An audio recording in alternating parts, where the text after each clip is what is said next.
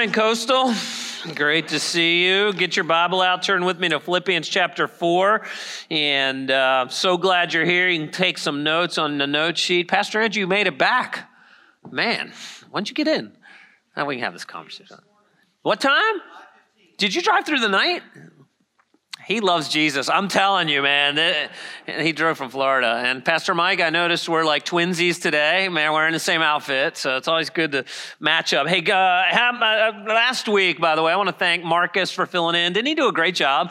And uh, he can't hear you. He's at the Hampton campus. But anyway, I'll let him know you applauded. But I just want to let you know, like, one of the things I've been telling you is we're praying about multi-siting and adopting campus and revitalizing. Man, we've been, myself, Pastor Andrew, and so many of our pastors, we've been investing in some young godly men. There are going to be some great pastors. He's one of them. And so, really, really excited to see what's happening. And as I'm talking about vision and giving, time, talent, and treasure, like we're investing in some people, and we really believe uh, Marcus is one of those great young men that God's going to continue to do stuff. I'm really, he did a great job. I'm really, really thankful. It's Christmas season, right? How many of y'all watched your favorite Christmas movie already? Be honest, right? You got an early start. Well, Our family has a lot of favorite movies. Like, I don't know what yours is. We, we love Elf. Any Elf lovers? Like, there's a lot of, uh, lot of Elf comments in my home all throughout the Christmas season. It wouldn't be uncommon as someone's passing through our house to walk past a bathroom and be like, man, these toilets are ginormous, you know, and that, that's a common saying. And uh,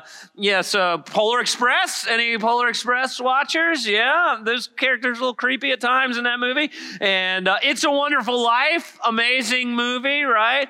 Uh, Hallmark watchers, right? Let me just, well, Hallmark movies, Christmas time, somebody loses the Christmas spirit meet someone, a significant other, while they are meeting this person and falling in love, they regain the Christmas spirit and realize that they should have started a business that becomes wildly successful.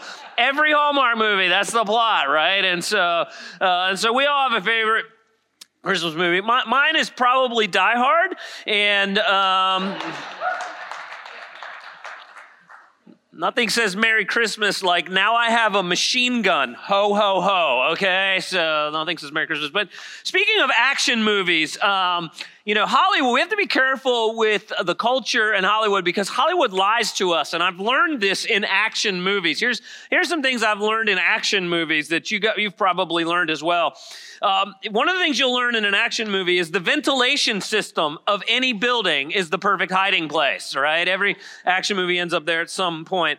Um, the other thing I've learned in action movies from Hollywood is a man will show no pain while taking the most ferocious beating but will wince in great pain when a woman tries to clean his wounds. All right, you'll every action movie you learn that. Uh, you learn in action movies that every car crash uh, ends up with the car bursting into flames. Uh, you'll learn that in an action movie. You will learn in any action movie that any lock can be picked by a credit card or a paperclip within seconds unless it's the door to a burning building with a child trapped inside, then they can't get the door open. Um, all, the other thing I learned in action movies, all bombs are fitted with electronic timing devices with large red readouts so you know exactly when that bomb is going to go off.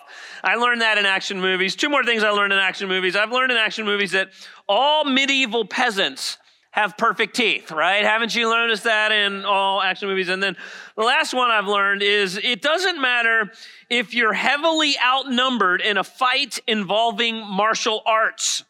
Your enemies will patiently wait to attack you one by one by dancing around in a threatening manner until you've knocked out their predecessor. So, we have to be careful, right? Hollywood lies to us, and we have to. We really do have to be careful with the things that we teach our minds and our hearts.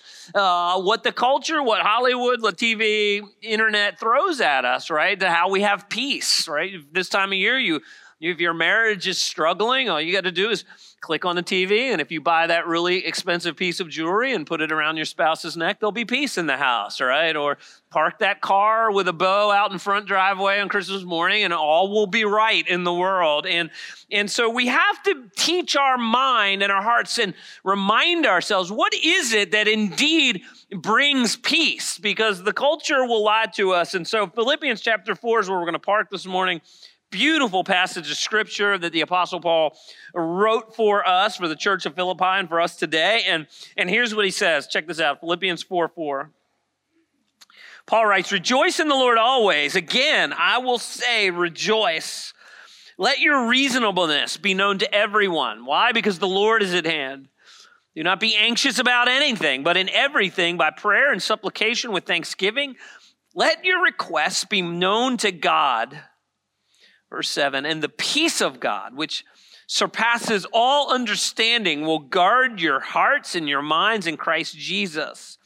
Finally, brothers, whatever is true, whatever is honorable, whatever is just, whatever is pure, whatever is lovely, whatever is commendable, if there's any excellence, if there's anything worthy of praise, think about these things what you, what you have learned and received and heard and seen in me, practice these things, and the God of peace will be with you. So I want to encourage you this morning with a couple quick points out of this text. First of all, uh, we know we, the peace of God begins with rejoicing always, and Paul adds a very important tagline here in the Lord.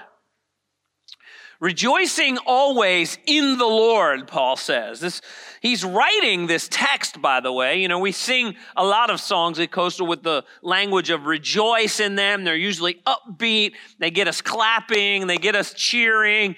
This passage, and they come from this passage, and this passage Paul is writing while he's in jail.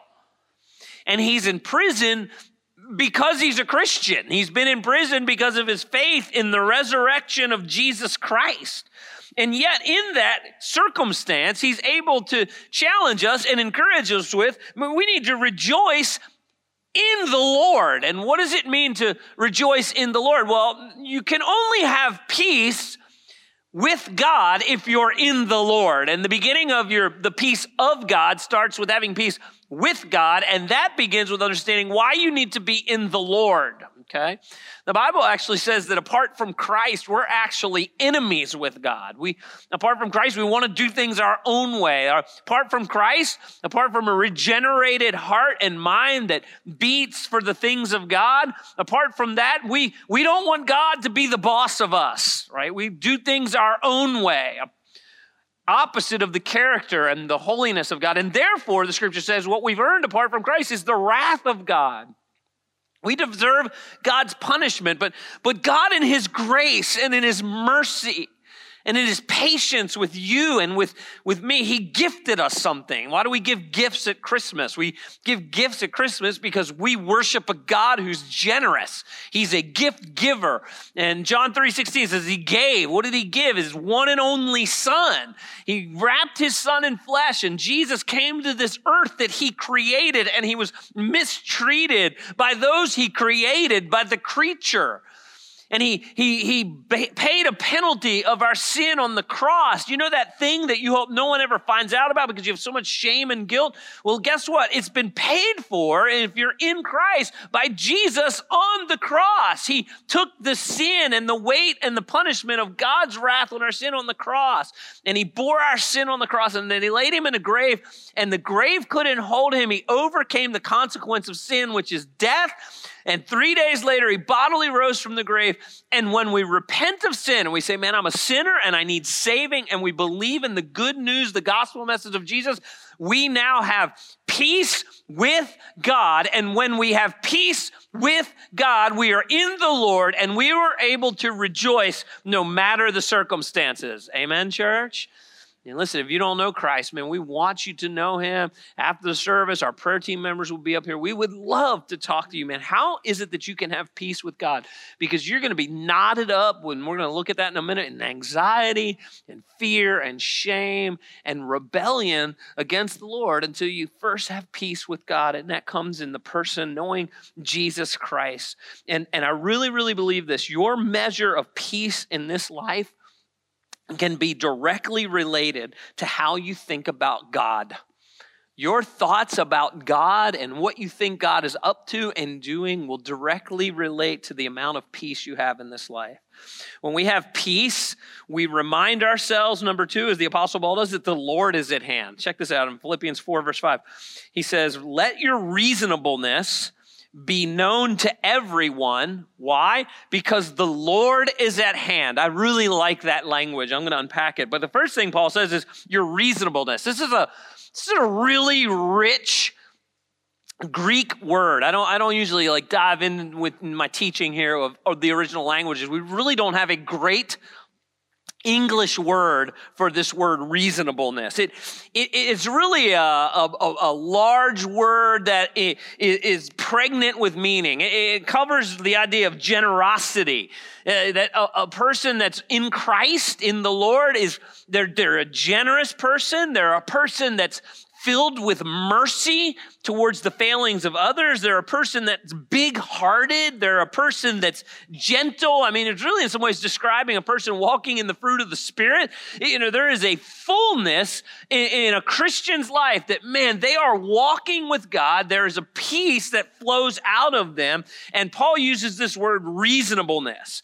And so he says, our, as Christians, people should know there should be a sense that there's something different in us as we're going through this life, that there is a peace in our lives. And he says, because the Lord is at hand. Now, this phrase, the Lord is at hand, could mean one of two things. And I think both of these ideas should bring us great peace, okay? The first one, or letter B, the Lord is at hand, it could mean the idea that the Lord is going to return soon. That could be what the Apostle Paul's saying.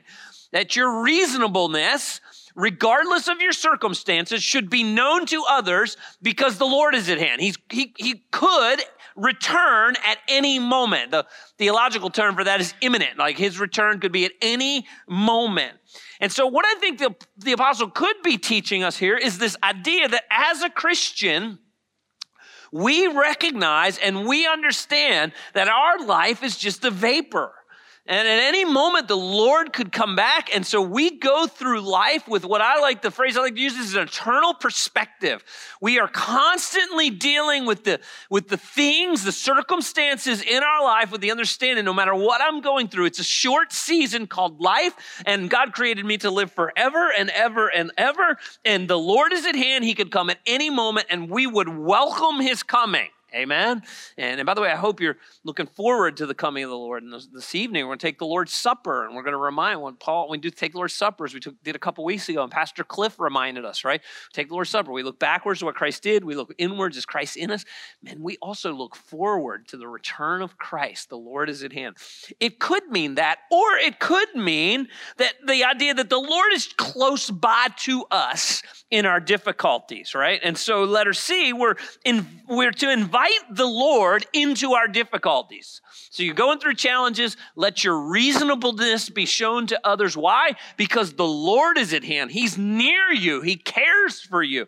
Yeah, at Christmas time, we use the word what? Emmanuel, which means what, church? Anybody know? God with us, right? God took on flesh, the creator, and he set foot on the planet. And it reminds us that God is with you in the middle of challenges. He cares for you. You can pray to him. You can ask him. He cares for you regardless of the circumstances. Psalm 34 says, The Lord is near to the brokenhearted. And if you if you came here this morning and your heart has been broken, I got uh, listen. Here's some some news for you. Like the Lord is at hand. He cares for you. He's near to the brokenhearted. He saves those who are who are crushed in spirit. And so we we have peace with the Lord as we remind ourselves that the Lord is at hand. He he's nearby We don't worship and serve a distant, deistic God. For those that are found, many of our founding fathers were de- believed in deism, that God kind of wound up the world and then all he stepped back. This is not the God of the Bible. The God of the Bible, he is at hand. He cares for you. Okay, which leads to number three. We can have peace because prayer is the antidote to anxiety. Prayer is the antidote to the anxiety. Check this out in Philippians chapter 4, verse 6. Paul goes on to say, Do not be anxious about anything, but in everything, by prayer and supplication, this is really important, with thanksgiving, let your requests be known to God. Man, this, this verse challenges me. What does Paul say? He says, Do not be anxious about what? Anything. Anybody here come in this morning? You don't have to raise your hand like you did with the Christmas movies, but any of you, any of you come in here with some anxiety this morning? Like, man, I'm, I've been worked up about. Fill in the blank. It is really, really difficult to have joy and to have peace if we're full of anxiety. and I and I would I would challenge you and challenge me because I get anxious at times too. I would challenge us when we grow anxious that the root of anxiety, often, not always, but the root of anxiety very often is what we believe about God. The root of anxiety very often is what we believe about uh, God. Anxiety often, at least for me, it comes from this idea that, that God is not sovereign when I'm full of anxiety. That, that if, if it's going to work itself out, it, it's on me. I'm going to have to work it out. Anxiety for me very often comes from the idea that God is somehow not good and his word is not true when he says all things work together for good for those who love God and called according to his purposes, Romans 8, right? Somehow that one doesn't apply to me. And so I'm full of anxiety. It's what I believe about God. That I, when I'm full of anxiety, it's often the idea that God can't intervene and change the circumstances to the better for his glory or it's the idea that God cannot give me sustaining grace to get through whatever it is I'm going through, right? It's ultimately, oftentimes for me, anxiety comes down to what I oft actually believe about God. I want to give you a passage of scripture. It's a long one, but I hope that you'll reference it frequently, especially if you're knotted up with anxiety. This is the one that the Lord often gives to me, and I have to remind myself that it comes from the greatest sermon ever preached.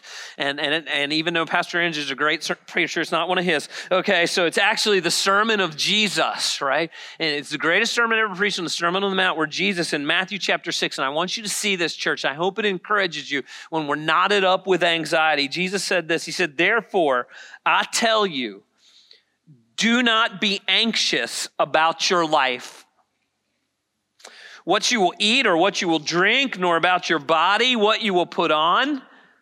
Is not life more than food and the body more than clothing? Look at the birds of the air. They neither sow nor reap nor gather into barns nor save in 401ks. Yet your heavenly Father does what? He makes sure they have what they need. Are you not of more value than they? And which of you, by being anxious, can you add a single hour to his span of life? And why are you so anxious about clothing? I mean, consider the lilies of the field, how they grow. They neither toil nor spin. Yet I tell you, even Solomon, in all of his glory, was not arrayed like one of these. But if God so clothes the grass of the field, which is alive today and tomorrow is thrown into the oven, will he not much more clothe you? And then he gives, Jesus gives a gentle rebuke, right? Oh, you of, what's it say next, church? Oh, you little faith. Man, therefore, Jesus said, don't be anxious, saying, man, what are we going to eat? Or what shall we drink? Or what shall we wear? For the Gentiles, this is his word for unbelievers. For the unbelievers, seek after all of these things, and your heavenly Father knows that you need them all. Church, this is intimacy. God cares for you, the Lord is at hand. Instead, Jesus gives us something positive to focus on. Instead, seek first the kingdom of God and his what? That's how you live, by the way. And guess what? All these things will be added unto you. Therefore, don't be anxious about tomorrow. Tomorrow's got enough problems, right? Will be anxious for itself. Sufficient for the day is its own trouble. It's a great picture. And by the way, the Bible, I don't think what Jesus is saying here is that God, and God is going to take care of us. I don't think Jesus is saying we don't do any planning. Don't ever think about the future. In fact, Jesus in Luke 14 teaches us, right, that you don't build a building unless you first do something. What? Count the cost. That's planning, right? You don't, you don't go to war unless you count. So we plan. We, we should make our plans. You know, I say it's said in front of the church a couple weeks ago, man, a vision, the, the direction we believe God's leading coastal church. But we make plans, but the Lord orders the steps, right? And we trust the Lord. And, and we don't have to be anxious for everything because the Lord is with us. Instead of anxiety, Paul says this, letter B, we should pray. Instead of being anxious, we should pray and we should, we should make our requests known to God. And why, how did Paul say we make our requests known to God? With thanksgiving. Now, think about that for a minute. When was the last time you were going through a hard time and you thanked the Lord for the difficult time? What does that do? When we say, hey, Lord, I'm going through this fill in the blank difficult time, and I, I don't understand, but I, I can thank you because I, what does that Thanksgiving do? It, it, it, it lets us, our hearts, of course, the Lord, but it lets our hearts know I, I'm actually a dependent person. I'm dependent on the Lord. And so if I'm going through a difficult time, these difficult times often require that we, we are dependent, and there is a great peace in knowing that God is working a great plan that we get to be a part of to bring him great glory for all of eternity. And so Paul invites us when we're full of anxiety to pray. By the way, tonight is night of prayer, five o'clock. Um, man, we we have filled this building three times this morning three times. I want to challenge you be here tonight. Let's fill it once for night of prayer. If three services filled this place up, the seats would be overflowing, there'd be no parking. That would be awesome. Pastor Andrew, wouldn't that be awesome? You're the one who usually does most of the planning. What if we had to do two services for night of prayer? How awesome would that be, right? Guys, we need to be in prayer. Tonight we're going to do some praise, we're going to do some the Lord's Supper, and we're going to be in prayer. What are we praying about? One of the things we're going to pray about was your invitations that we're sending out to invite people to the Christmas Eve service so they can hear the gospel. Let's be praying about that. Amen. Our world needs the gospel. We need to be in prayer. And so there's great peace in praying instead of stirring up with anxiety. Number four, when we guard, number four, we have peace with God when we guard our thought life. The mind is critical to our journey with the Lord and peace with God. Look at verse 7. It's an incredible verse of scripture. Probably many of you all have it memorized. It says, In the peace of God, which surpasses all understanding, will guard your hearts and your minds in Christ Jesus. Finally, brothers, whatever is true, whatever is honorable, whatever is just, whatever is pure, whatever is lovely, whatever is commendable, if there is any any excellence, if there's anything praiseworthy or worthy of praise, think about these things. Listen, the Bible puts a heavy emphasis on our thinking. In fact, your life is really, in some ways, the, the sum of your thoughts. I don't know if you ever thought about that, right? Because your thoughts become intentions, and intentions become actions, and actions become habits, and habits become months, and months become years, and years becomes a legacy. Y'all with me on that? Years become the, the wake that you lead behind of what people know about you. And remember, um, I, I, used this story earlier this year, so I always hate to use these stories twice in a year, but just as I was writing the sermon, my mind went to a very good friend of mine, Martha Bennis. I know many of you know her, and, and uh, she lost her battle to cancer several years ago. She's with the Lord now. And, uh, and because of uh, our relationship together and just knowing her journey with cancer through the years, I was just in a position to ask her some tough questions as she was dying. Um, and for those of you who knew Martha, man, she just exuded peace. I mean, like when I read this verse, my mind goes oftentimes to her, just a peace that passed understanding, uh, joy. She rejoiced in the Lord. And so I asked her one time, I said, um, you know, about a month before she passed, my wife and I were visiting with her, and I said, How do you process dying so young? Like, what are you thinking about? And this is what she said. She said, I am humbled that the Lord would want me to be home so soon. Like, who says that? And so I asked her that. I'm like, Martha, nobody says that. Like, who, what in the world? Who says that? And she says, Well, I get up every morning and I go to bed every night and I, cl- I quote Philippians 4 7 and I ask God, give me a peace that passes understanding. It starts in the mind, church. You know what worry is? Worry is thinking about something that you can't control and thinking about it over and over and over and over and over and over and over and over again. But peace comes when we choose to think about things that Paul gives us to think about. He says, listen, instead of worry, instead of the anxiety, thinking about things you can't control, set your mind on some, and he gives us a list. So here it is, ready? He says, think about things that are true. Think about things that are true. Jesus, in his high priestly prayer in John chapter 17, as he was leading his disciples in prayer, and he was praying to his Father, he said, Your word is truth. Church, we, we must be people of the Word of God. And, and what I mean by that is, yes, we're going to come and we're going to hear it preached here, but like you have to be in the Word regularly on your own. There are, the culture is, is spinning at 180 degrees in the opposite direction of the Word of God.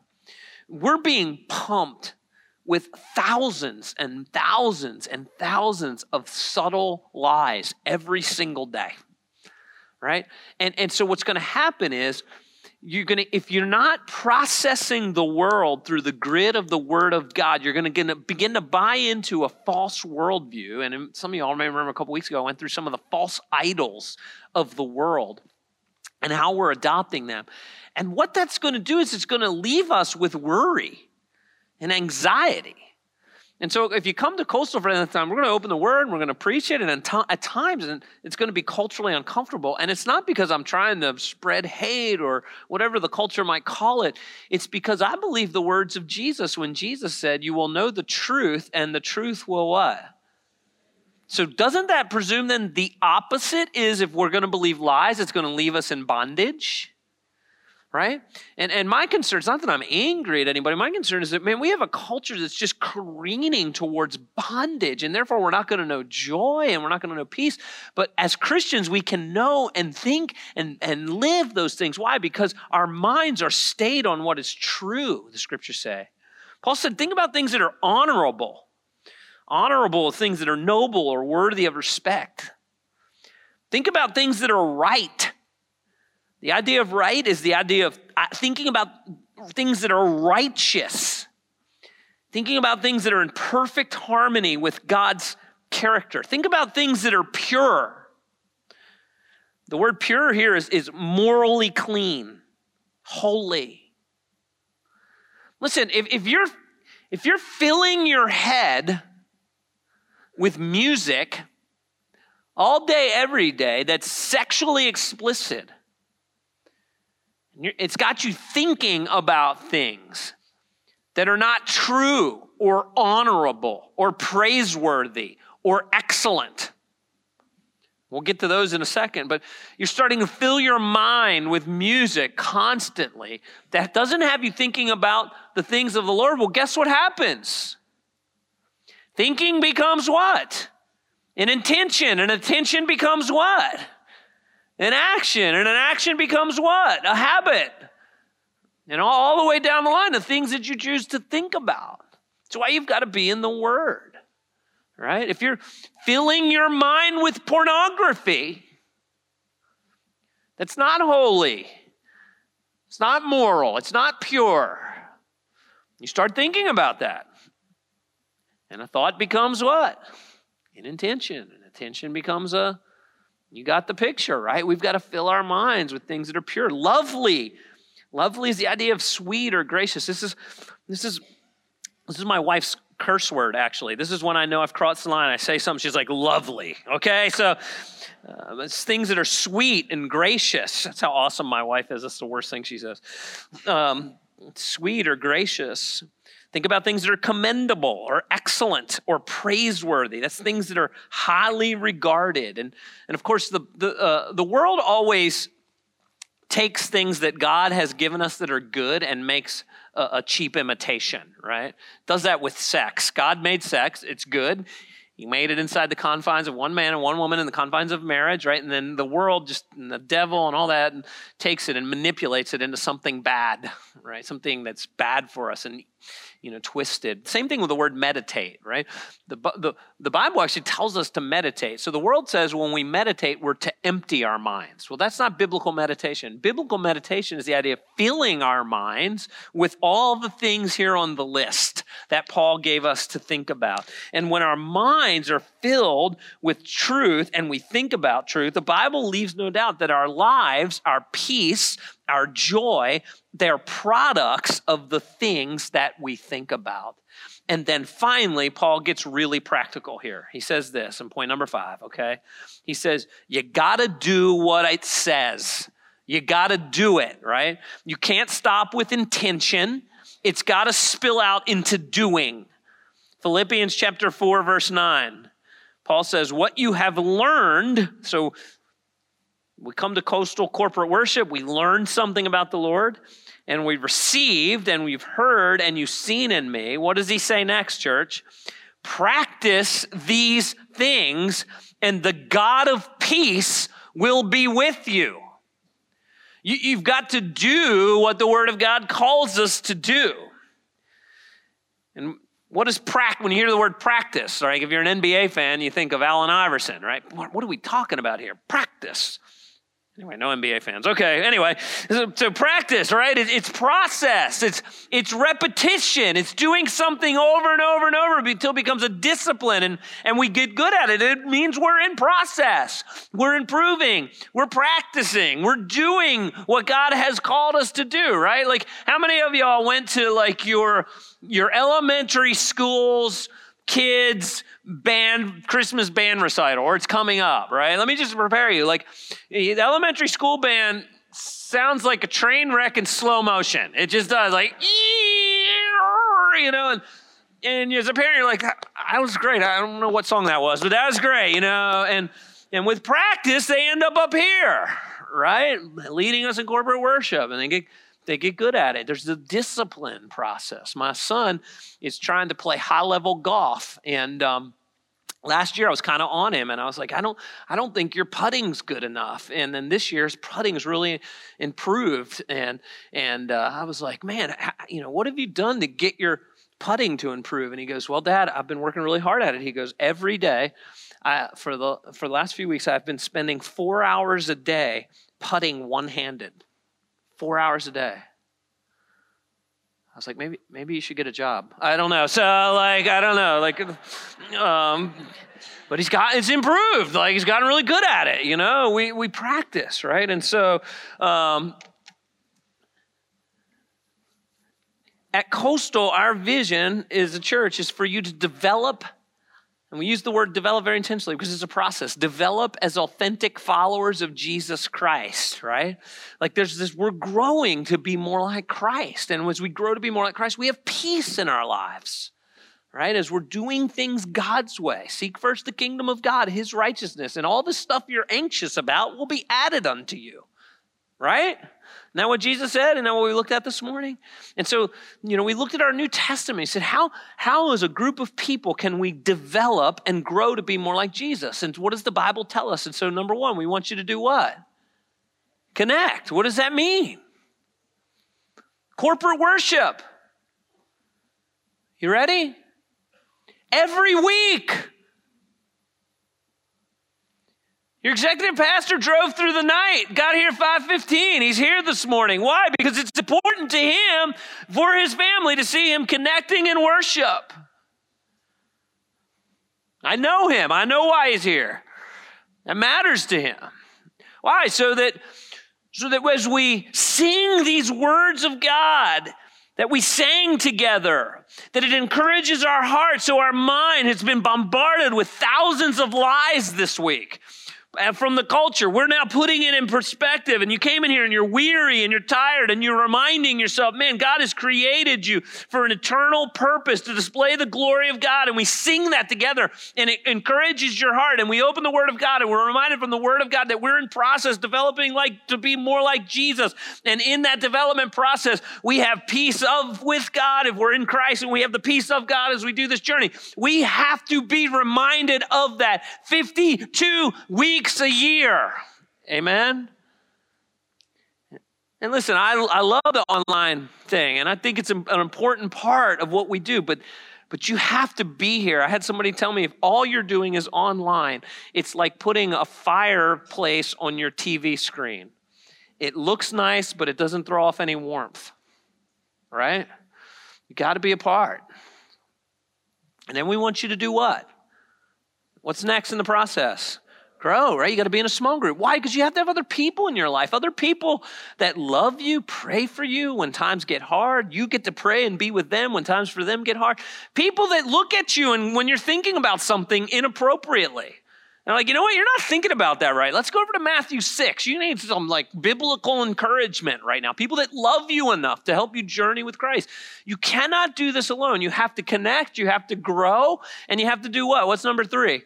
You serve. Thank you. Yes, you got to serve, right? That means you got to give back. God created you to give back. And as you're giving back, He fills you with His peace because you get to be a part of helping others grow in Christ and, and know Christ.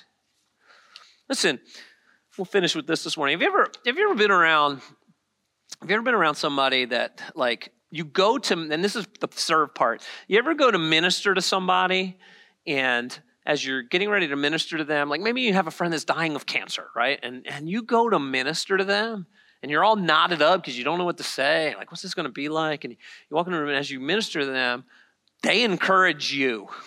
You ever had that happen? And you leave going like, man, like they legit have the peace that passes understanding. By the way, I've got really good news for you, right?